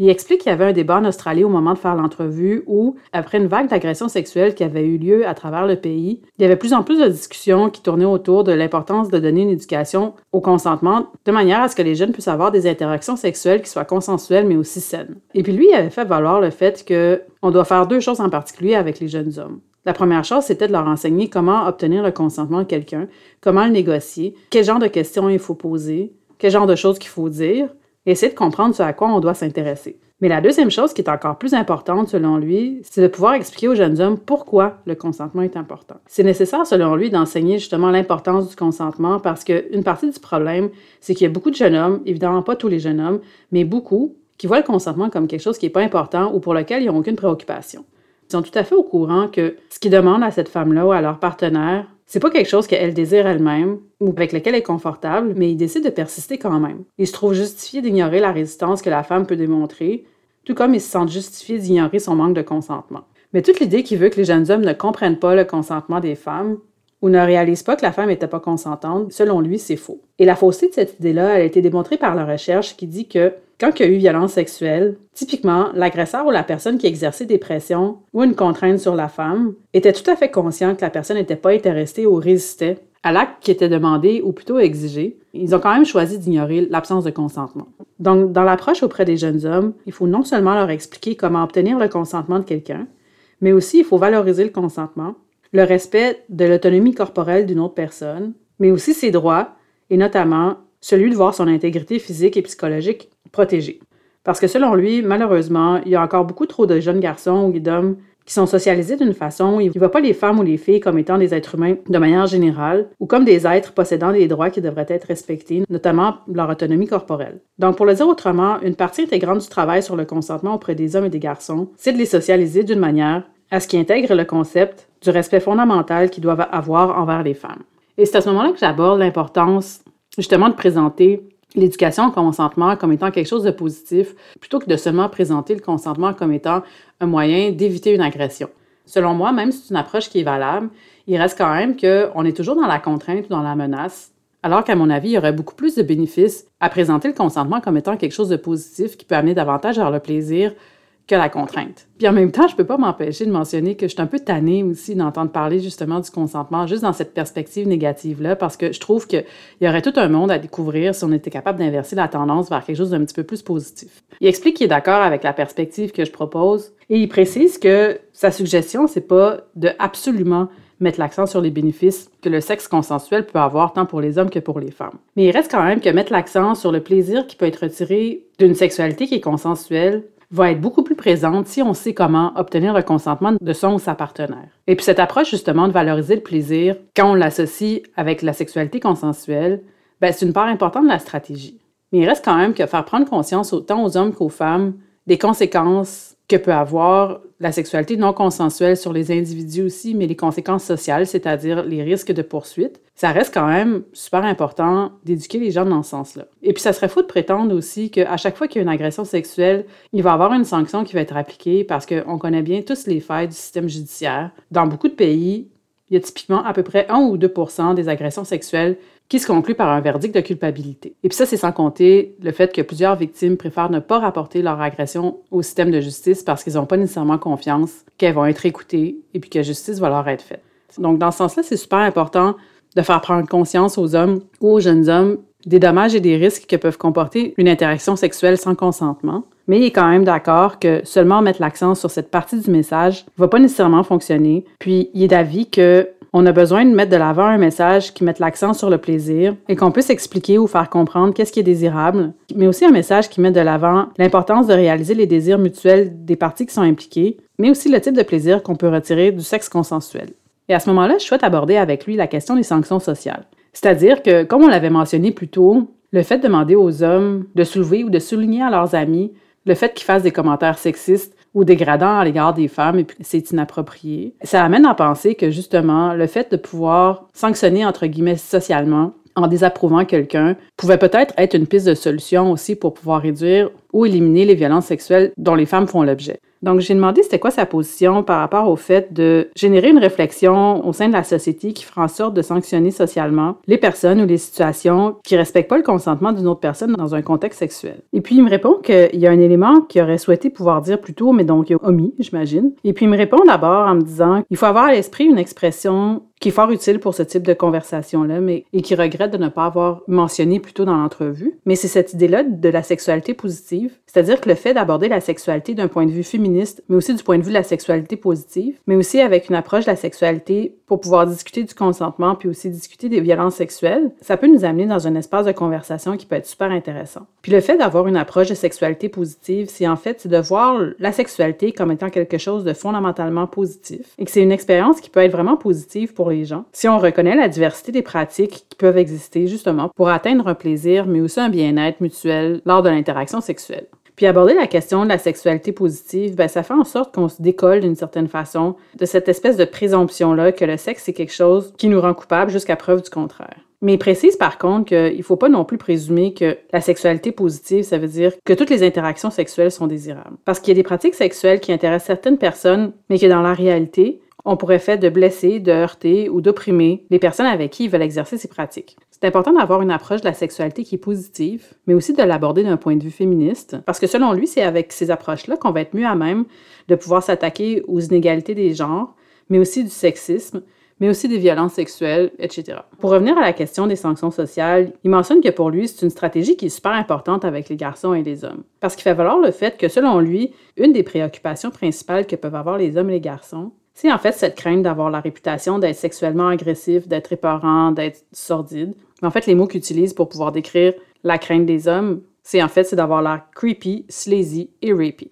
Mais pour le dire autrement, il explique que les garçons et les hommes, en fait, ont une préoccupation sur leur réputation sexuelle et plus particulièrement, ils redoutent le stigmate d'être perçu comme étant la personne qui exerce la pression ou contraint les femmes pour avoir des rapports sexuels avec elles. Et puis, il fait valoir qu'on peut certainement s'appuyer sur leur réputation sexuelle, mais aussi leur réputation sociale. Et puis, on pourrait être tenté de soulever la question ou le risque d'être accusé et jugé coupable d'une infraction sexuelle. Mais dans la réalité, soulever cette préoccupation-là pourrait ne pas avoir l'effet dissuasif qu'on cherche à avoir parce que c'est pas ce qui se passe dans la réalité. Mais il reste quand même que c'est important que les hommes puissent avoir une préoccupation sur la manière dont ils sont perçus par les femmes et les jeunes filles. Mais c'est tout aussi important de faire appel au désir des hommes et des garçons d'être vus d'une façon positive, c'est-à-dire d'être perçus comme des bons amoureux ou des bons partenaires sexuels. Et justement, si on veut être perçu comme un bon partenaire sexuel, eh bien, c'est essentiel de valoriser, mais aussi de pratiquer le consentement. Je réponds que je trouve super intéressant l'idée qui soulève l'importance de se soucier d'avoir la réputation d'être un bon amant, mais je peux pas m'empêcher de faire référence à une recherche que j'ai lue sur son site web et qui traitait de la conformité sexuelle et qui disait que quand les hommes font du sexe, ils sont davantage en train de penser de ce qu'ils vont raconter à leurs amis plutôt que d'être avec la personne avec qui ils sont. Bien sûr, on peut pas être contre ce qu'il a mentionné plus tôt, mais il reste quand même que j'avais cette préoccupation-là en me demandant à quel point c'était persuasif le fait d'avoir une bonne réputation auprès des femmes alors que leur préoccupation réelle est peut-être davantage en lien avec la réputation qu'ils vont avoir auprès de leurs amis hommes, et que pour pouvoir obtenir le statut et le crédit d'être un homme, entre guillemets, ben c'est pas tant de faire valoir que tu es un bon amant selon les standards d'une femme,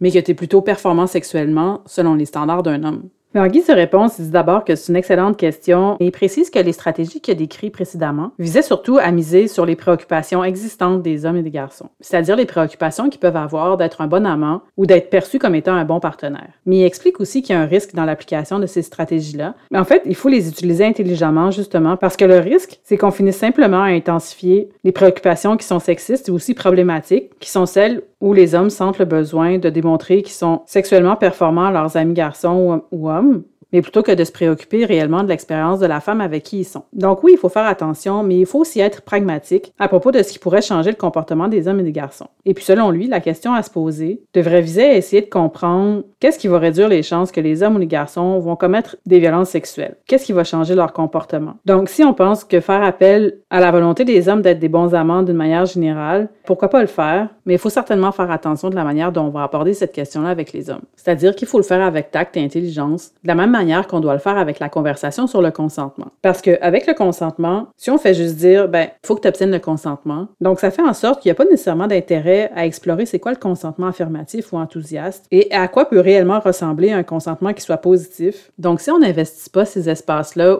où on permet une compréhension plus en profondeur de ce qui est demandé, mais ça risque de faire en sorte que les hommes vont exercer de la pression sur les femmes pour qu'elles puissent donner leur consentement et de le voir comme étant simplement une formalité à obtenir, une case à cocher ou un formulaire à signer, plutôt que de comprendre c'est quoi un consentement mutuel ou un consentement véritable. Donc, il fait valoir que c'est pour ces raisons-là que c'est important d'aborder d'une manière plus large les normes qui font en sorte que on donne le rôle de domination aux hommes, ou ces mêmes normes-là qu'on peut appeler les normes patriarcales, parce qu'en ayant une bonne compréhension de ces normes-là et de quelle manière elles opèrent d'une façon générale dans la vie des hommes et des femmes, bien, ça va être plus facile à ce moment-là de comprendre comment ces normes-là influencent la sexualité des personnes impliquées. Et c'est là que je soulève l'importance d'avoir des modèles, c'est-à-dire des gens qui incarnent le message qu'on veut passer, parce que même si le message qu'on veut passer il est bon, mais il reste quand même que c'est toujours plus facile quand c'est porté par des personnes qui ont une certaine crédibilité auprès du groupe qu'on cherche à sensibiliser. Donc, j'ai posé la question à savoir, bien, on les trouve où ces modèles-là? Parce qu'en fait, même s'ils sont une partie de la solution, mais c'est aussi une difficulté parce que la sexualité, c'est quelque chose qui est encore très tabou. Et puis, la préoccupation sur la pratique de consentement,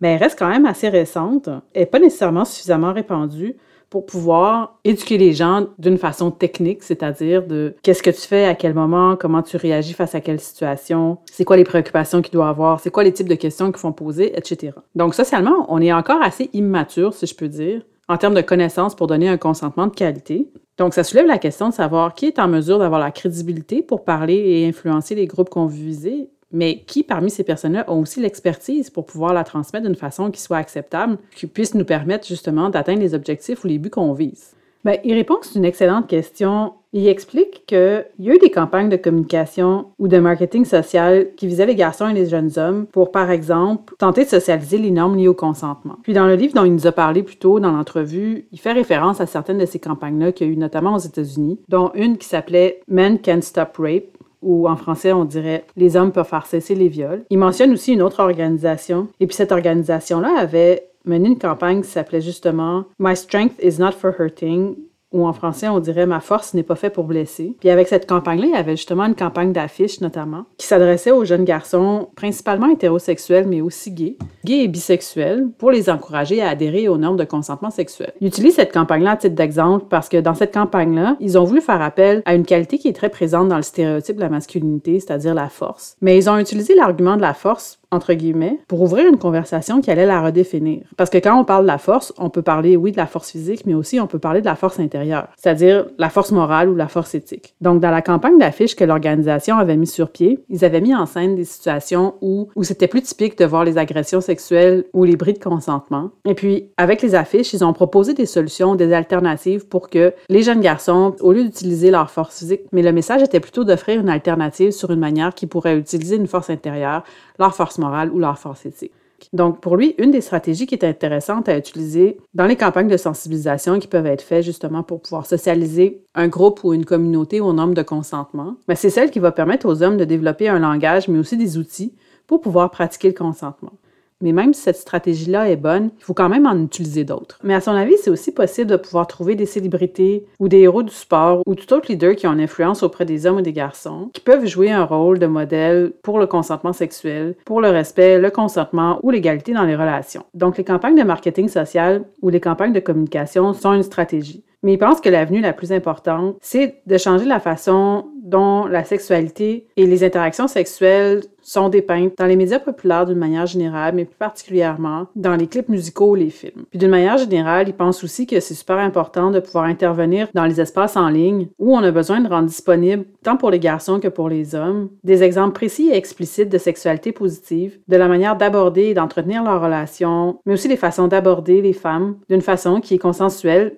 et qui procure du plaisir pour tout le monde. Puis ça, c'est super important parce que pour le moment, le seul matériel que les hommes et les garçons ont accès en ligne, ce sont des médiums qui leur instruisent comment manipuler ou comment faire des pressions sur les femmes et les jeunes filles. J'ai demandé de quelle façon ce serait possible de mettre de l'avant justement cette importance-là, du pourquoi c'est important de mettre de l'avant une pratique du consentement, et puis de viser le plaisir mutuel dans les échanges ou dans les interactions sexuelles qu'on peut avoir avec une autre personne. Et pour pouvoir illustrer davantage mon point de vue, j'ai fait référence à un excellent livre de Liz Plank qui s'intitule Pour l'amour des hommes. Et puis un passage super intéressant dans son livre où elle mentionne que dans la recherche qu'elle avait effectuée pour son livre, elle a fait des entrevues avec des hommes et puis elle leur avait demandé, selon eux, c'était quoi être un vrai homme? Et c'est là qu'ils sont sortis toutes les qualités liées au stéréotype de la masculinité. Mais quand elle leur a demandé D'après eux, c'était quoi être un homme bon? En fait, en anglais, la différence était entre a real man and a good man. Donc, c'est entre un vrai homme et un homme bon. Ben, c'est là que tous les hommes, sans exception,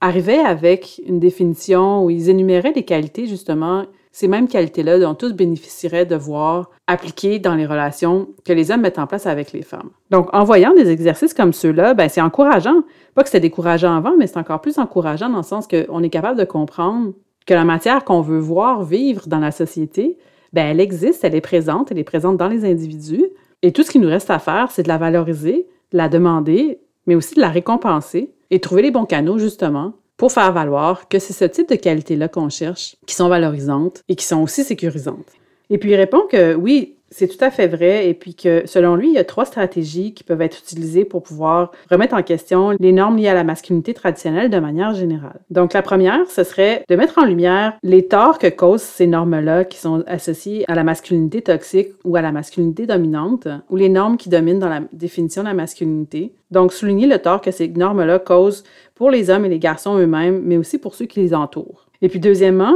ben, ce serait super important de pouvoir remettre en question de manière explicite ces mêmes normes-là, mais aussi ces normes-là qui font en sorte que les hommes pensent qu'ils sont en droit de voir leur désir sexuel satisfait par une femme, peu importe son désir ou sa volonté à satisfaire ces mêmes désirs-là, mais aussi les normes qui demandent aux hommes de toujours être stoïques, d'être en contrôle, etc. Et puis la troisième stratégie, ce serait de proposer des alternatives. Donc, on a besoin de proposer des alternatives pour les hommes et les garçons qui soient attrayantes de la même façon, qui seraient éthiques et équitables. Et puis ça, ça veut dire, c'est d'augmenter la visibilité, la diversité actuelle qui existe parmi les garçons et parmi les hommes, et de mettre l'accent sur les qualités qui existent déjà dans ces garçons-là ou dans ces hommes-là, et qui sont nécessaires pour pouvoir être des bons partenaires, des bons pères, des bons amis, etc. Et puis aussi, en même temps, d'avoir des modèles visibles qui leur permettraient de comprendre de quelle façon on peut développer une vie qui soit plus équitable. Donc, en gros, les stratégies dont il fait mention, c'est des stratégies pour pouvoir développer une masculinité qui soit saine et sécuritaire, tant pour eux que pour les autres. Puis il explique qu'en Australie, où il vit, il y a beaucoup de conversations autour de ce sujet-là, c'est-à-dire qu'il y a beaucoup de gens qui essaient de comprendre comment on le fait et de quelle façon c'est possible de faire la promotion de cette masculinité saine-là auprès des hommes et des garçons. Mais la stratégie qui est mise de l'avant pour le moment, c'est d'amener les hommes à se préoccuper moins d'être perçus comme un vrai homme, parce que les normes et les qualités qui définissent justement cette masculinité-là qu'on estime vraie, mais qui est en fait la masculinité toxique. Et c'est ces mêmes normes-là qui font en sorte que des torts sont causés à eux-mêmes, mais aussi aux autres qui les entourent. Donc, c'est important d'encourager les hommes de se désinvestir dans le fait d'être hommes et comment ils sont perçus comme étant des hommes parce que ça fait partie du problème, mais plutôt investir des qualités qui soient plus humaines, et puis qui permet de déterminer la qualité d'une personne. Mais en gros, pour être pragmatique, c'est super important de s'attaquer aux normes qui sont liées à la sexualité parce que pour le moment, leur préoccupation par rapport à leur genre est trop importante pour pouvoir être capable à ce stade-ci de les amener ailleurs. Donc, si on les prend où ils sont, après, ça va être plus facile de mettre en place des stratégies qui vont leur permettre d'eux-mêmes d'aller dans la direction qui va être bonne pour eux, mais aussi pour les autres. Et j'ai répondu par la suite que c'est certainement une avenue qui est super importante à explorer pour pouvoir apporter les changements qu'on souhaite voir dans notre société. Mais pour le faire d'une façon réaliste, il faut quand même reconnaître que c'est un défi. Parce que comme dans chaque changement, puis comme c'est des changements qui sont quand même assez en profondeur, bien, ça va générer des moments d'inconfort. Donc j'ai demandé de quelle façon c'était possible de soutenir ces changements-là pour que l'inconfort qui peut être ressenti soit amoindri ou qui rende les réalisations possibles. Il m'a répondu que selon lui, il y a effectivement différentes façons dont on peut supporter les changements qu'on cherche à voir dans la société il est d'avis que les parents peuvent jouer un rôle super important, dans le sens qu'une partie du travail, c'est de pouvoir donner une guidance parentale sur la manière dont on peut faire la promotion du consentement et à sensibiliser à l'importance de l'autonomie corporelle, mais aussi aux différents droits qui sont liés au corps. Par exemple, pouvoir préserver l'intégrité physique de quelqu'un et que ce soit enseigné tant aux filles qu'aux garçons quand ils sont enfants. Et, puis, réenchérir avec le fait que l'école a aussi un rôle vital à jouer à travers l'éducation sexuelle, mais aussi à travers une éducation liée aux relations pour pouvoir montrer comment on crée des relations qui soient respectueuses. Et puis, il faut également responsabiliser les industries qui se nourrissent littéralement des violences sexuelles ou d'autres formes de contraintes ou d'abus sexuels, comme la pornographie par exemple, ou les médias populaires. Puis, il fait voir que aussi, il y a une mobilisation qui est importante à faire. C'est-à-dire que c'est nécessaire d'avoir de plus en plus de personnes qui vont faire la promotion, justement, que ce soit des éducateurs, des militants ou des jeunes sur les campus universitaires, pour pouvoir construire une culture qui est davantage axée sur le consentement et l'égalité. Parce que le problème des violences sexuelles, c'est d'abord un problème culturel. Puis c'est un problème culturel parce qu'il réside essentiellement dans la manière qu'on élève et on socialise les garçons et les hommes, que les féministes appellent la culture du viol. Donc, la seule façon de pouvoir faire un changement face à un problème qui est aussi endémique que celui des violences sexuelles,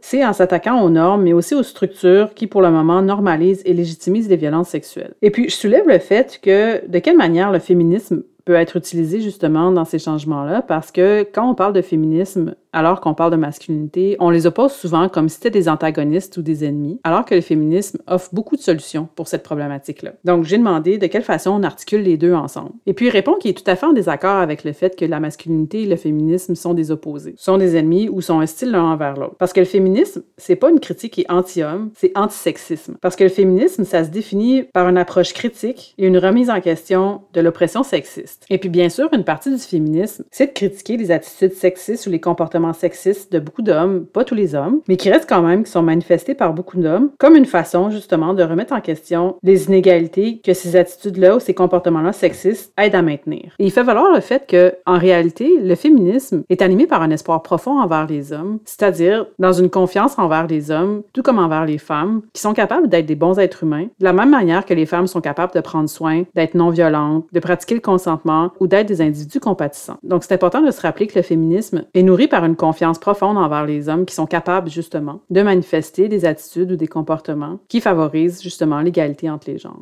Et c'est d'ailleurs les féministes, selon lui, qui proposent les meilleurs modèles pour une sexualité qui soit saine, consensuelle, et qui favorise le plaisir mutuel. Parce que dans le travail que les féministes ont fait, ben, il existe une richesse d'écrits et de réflexions sur la manière de développer une sexualité qui est positive. Et donc, c'est ce travail-là qui doit être popularisé, mais pas seulement auprès des femmes, mais aussi auprès des hommes, de les faire circuler, de les rendre accessibles aux hommes également. Et puis le fait de faire en sorte que ces hommes puissent s'intéresser à ce type de travaux-là, ben, ça leur permettrait d'avoir accès à l'information justement pour pouvoir les outiller à développer des relations qui soient saines, mais aussi des rapports sexuels qui soient consensuels. Donc, pour le dire autrement, le féminisme, c'est l'allié des hommes. Donc, si les hommes portaient attention à tout ce que les féministes ont dit à propos de l'expérience féminine, ça leur donnerait accès à des informations qui seraient bénéfiques pour eux et qui pourraient les influencer positivement, mais qui pourraient avoir aussi un impact vraiment positif sur les personnes qui les entourent. Donc, les solutions existent, les réflexions existent, il suffit juste maintenant de les populariser. Et puis, il fait valoir le fait que ben, ça peut être aussi un rôle important que les hommes peuvent jouer, c'est-à-dire de faire la promotion de ce travail-là,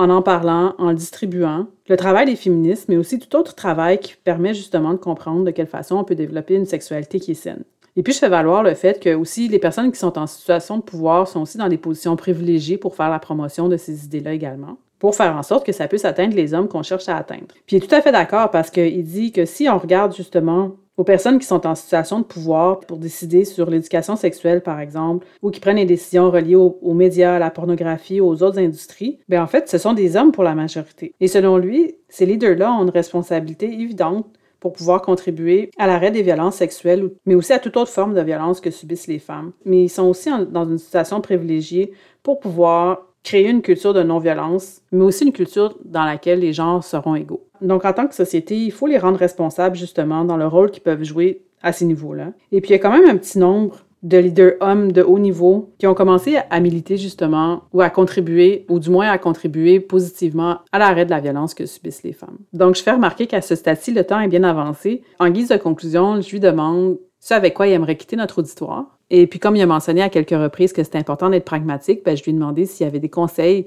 pratiques avec lesquels nous laisser avant de mettre un terme à l'entrevue. Donc, il rappelle les trois points qu'il avait mentionnés plus tôt dans l'entrevue, c'est-à-dire que la première des choses, c'est de mettre sa maison en ordre, c'est-à-dire de regarder ses propres vies, ses propres relations, de penser ou de réfléchir à la manière dont il traite les hommes et les filles qui les entourent, mais aussi de quelle façon il traite les hommes et les garçons qui sont près d'eux. Et puis dans la réflexion qu'il les invite à faire, ben, c'est justement c'est d'essayer de s'assurer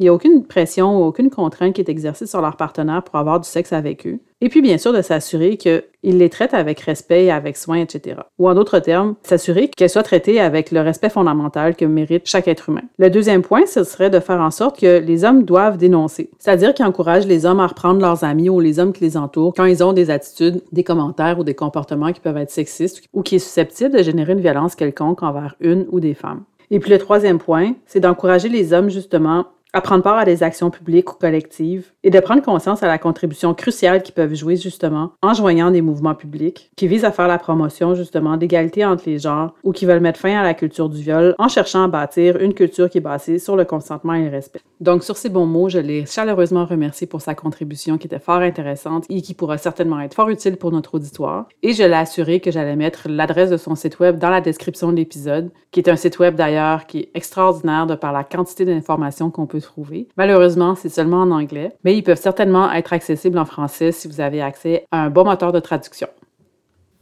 Bonjour à tous et à toutes. J'espère que l'entrevue que vous venez d'entendre euh, a été satisfaisante et informative pour vous. Personnellement, je trouve que c'était une entrevue qui était vraiment super intéressante à faire parce que, comme je le disais dans l'introduction, parler de masculinité avec un expert, ça nous permet d'explorer un univers dans lequel on est rarement invité et qu'on a rarement l'opportunité de discuter un petit peu plus en profondeur. Et puis, je trouve que quand on parle de consentement de qualité ou d'éthique sexuelle, selon moi, c'est des informations qui sont super importantes puisque ça nous permet de comprendre un peu mieux de quelle façon on peut intervenir ou à tout le moins quel type d'outils c'est important de développer pour pouvoir favoriser une pratique du consentement de qualité qui s'adresse à la réalité des hommes qui constituent quand même 50% de la population.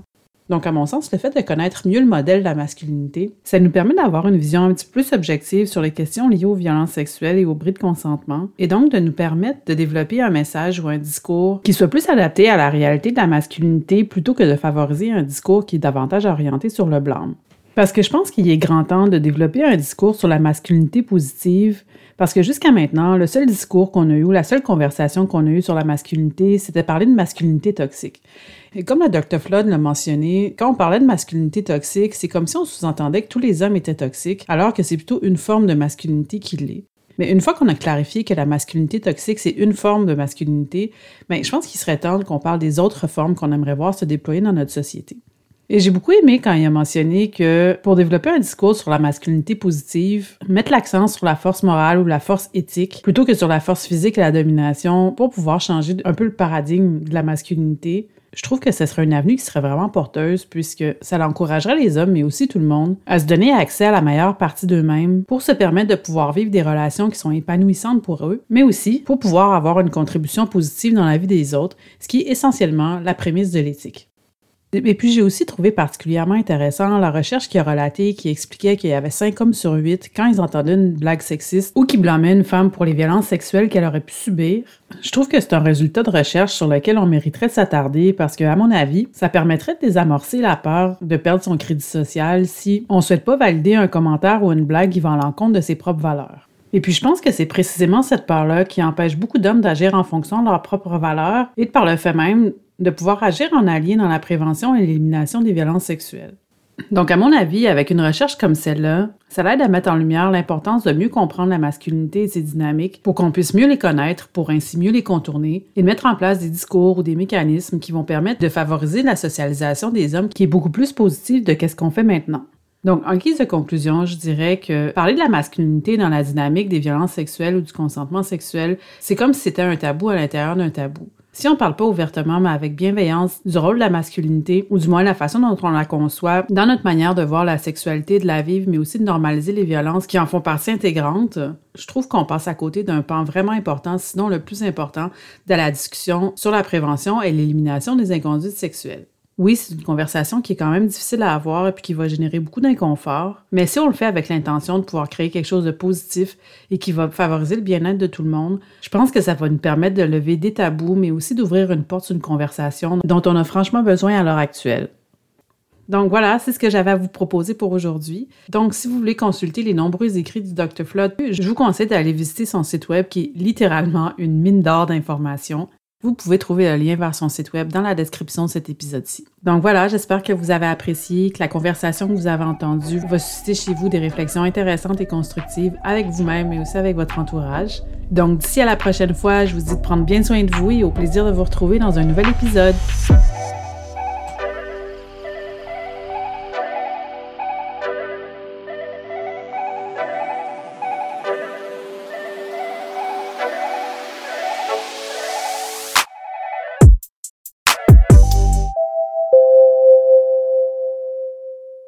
Ceci est un message d'intérêt public pour vous rappeler que la vie est trop courte pour mal s'aimer.